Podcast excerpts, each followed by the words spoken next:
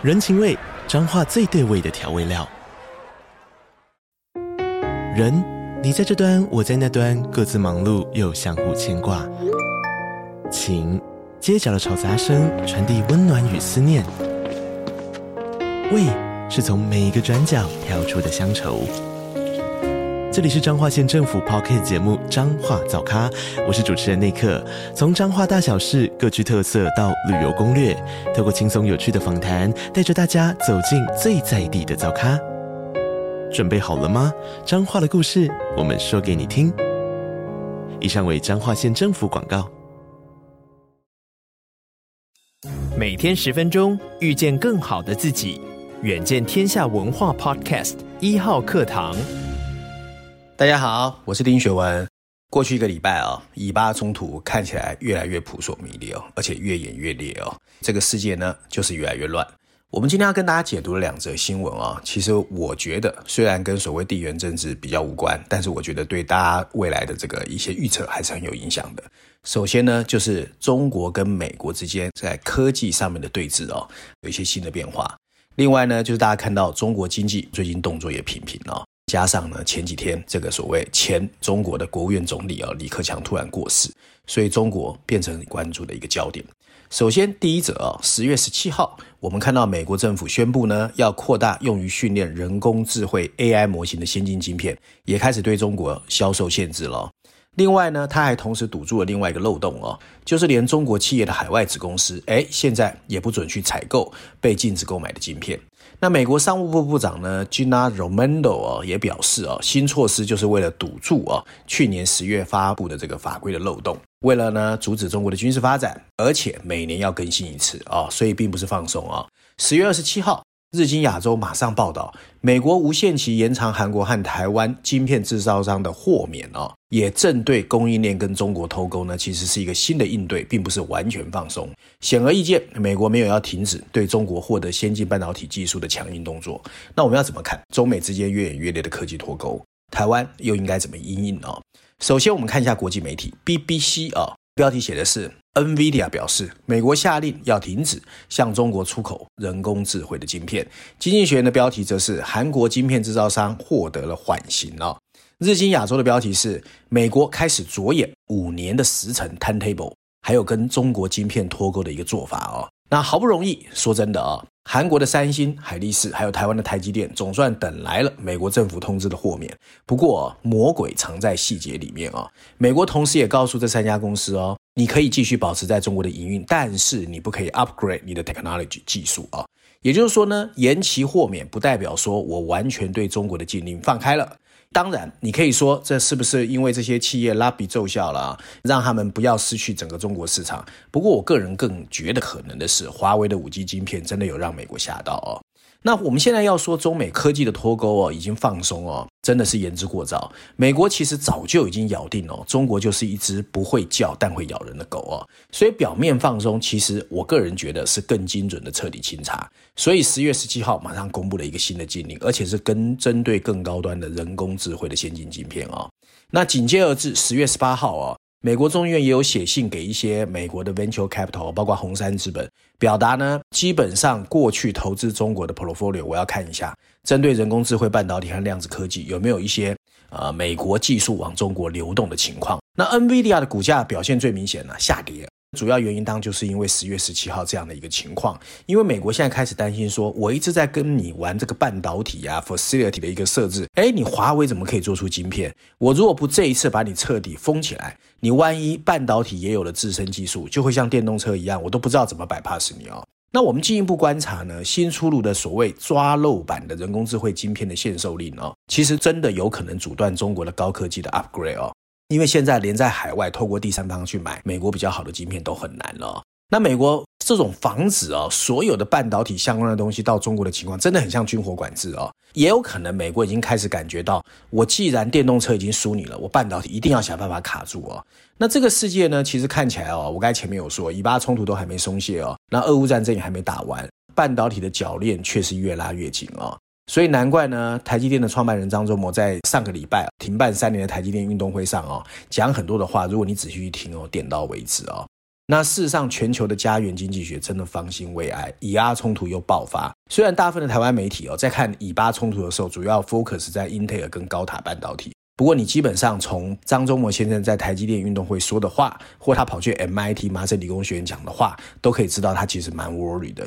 现在世界啊，真的没有什么事情有人敢铁口直断，因为太多的这个交错影响，没有人知道后面会怎么变化啊。那唯一可以确定的是，台湾的细盾真的有可能因为全球这种地缘政治紧张，或者你说小院高墙的筑起啊，越来越让台湾只能被动因应嘛。因为台湾基本上在这个政治的话语权是比较弱的啊。然后未来的台湾呢，我觉得要想办法另起炉灶。你譬如说呢，最近我们就看到啊，很多人说，既然这个 foundry 或者是制造业有可能被瓜分，那你最少是不是利用台湾现在还有的优势，把这个 design house，就是啊 IC 设计公司，想办法把它提升哦。确实啊，我们可以想看看啊，如果三十年前的美国因为环境变化，所以他把所谓的制造半导体的这个供应链往台湾移动，可是当时他还是保留了 IC 设计的这个优势哦，所以今天才有所谓的高通、博通、NVIDIA 这些还是在美国，还有 Silicon Valley 后来的发展。那台湾现阶段既然制造业看起来就是你一定会被瓜分嘛，可是全球因为人工智慧出来，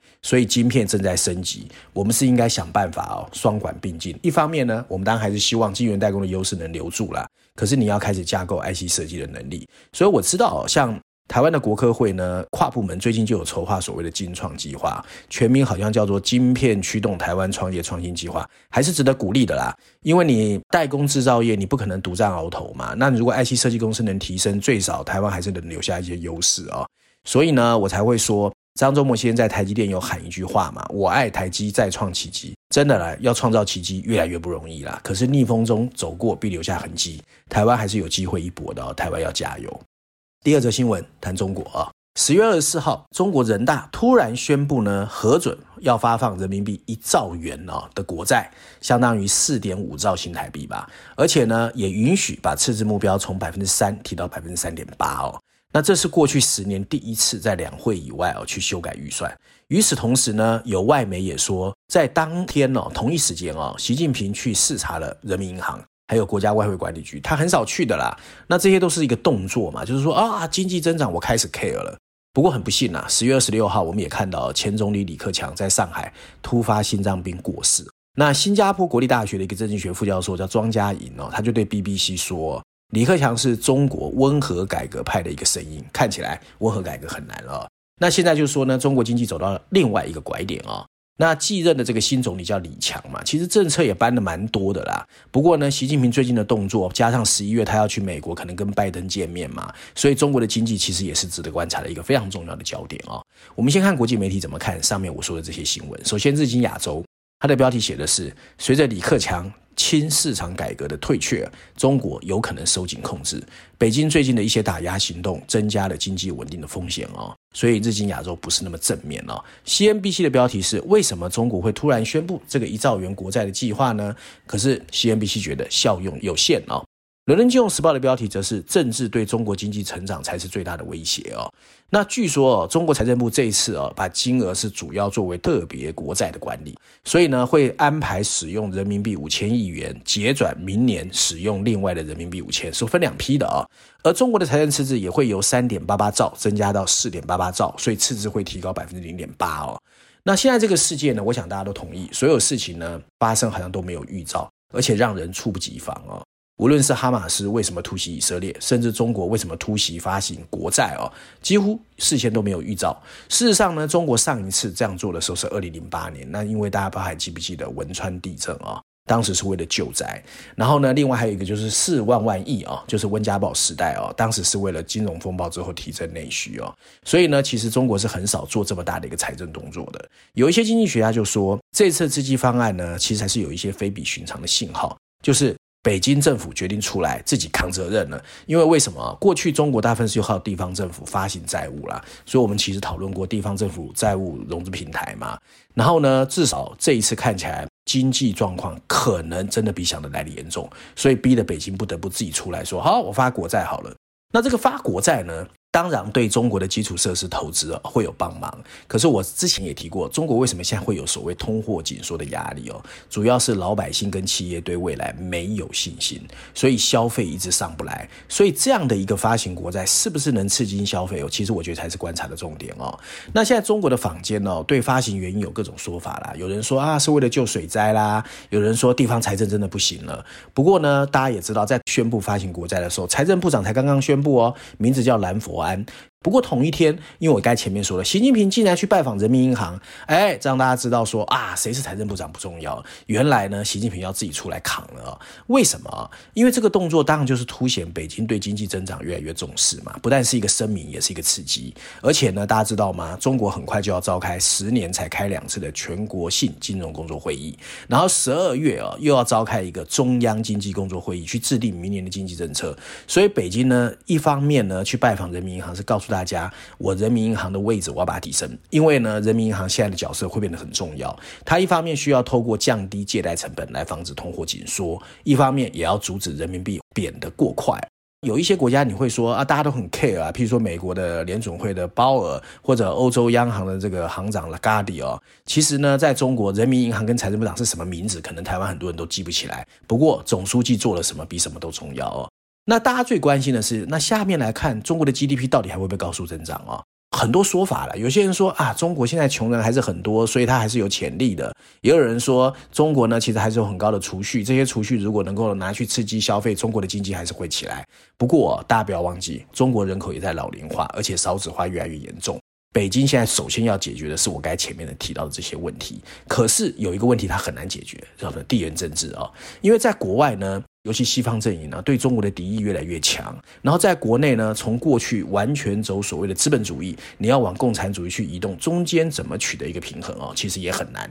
也就是说呢，现在其实中国最难解决的，我反而觉得不是国内国外的一些经济或者是贸易问题，而是怎么在政治的夹击里面帮中国重新找到一个经济的破局的方式啊。所以现在的重点就要看。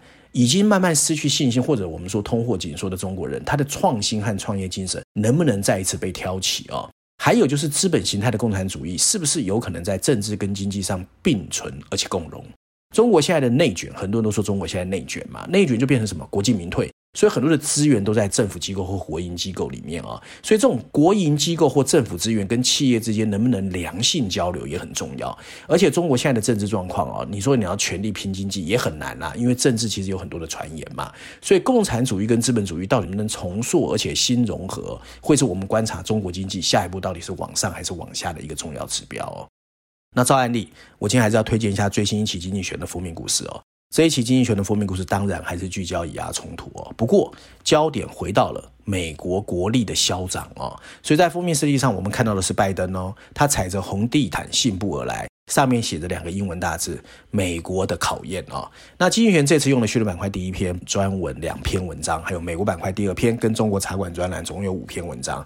那现在呢？其实我们不要说台海危机还是暗潮汹涌，俄乌战争没有停止，中东危机现在看起来是越来越一触即发，以色列越来越硬哦。最重要的是呢，我们看到美国穿梭来穿梭去，可是好像影响力越来越小，尤其在联合国里面，几乎是一肩挑起，跟所有人吵架的一个情况哦。虽然说他已经迅雷不及掩耳的派遣航空母舰进驻地中海东部哦，不过呢，其实联合国已经高喊人道暂停，所以美国现在有点进退维谷了。那十月二十二号，美国的国防部长哦，奥斯汀已经大声警告，战火随时可能升级。那位在华盛顿的这个智库啊，叫 Atlantic Council，就是大西洋理事会也表示，这是冷战以来最危险的一刻啊。所以现在呢，其实所有人都在看中东战争会不会再来一次。不过现在看起来有点负面啊。这个乱无可乱的世界哦，好像一直在不停添乱哦，所以全世界的政经界、学术界争论的已经不是美国的单边世界会不会变成中美两个的双边世界，现在看起来更像是一个多边世界已经成型了。美国能不能 hold 住一切，真的比什么都重要。那大家如果关心这个议题的话，其实这一期经济学的五篇文章可以找时间去看哦。以上呢就是今天我想跟大家分享过去一个礼拜我觉得比较重要、值得我们观察的两个议题跟经济学封面文章的推荐，希望大家喜欢。我们下个礼拜见。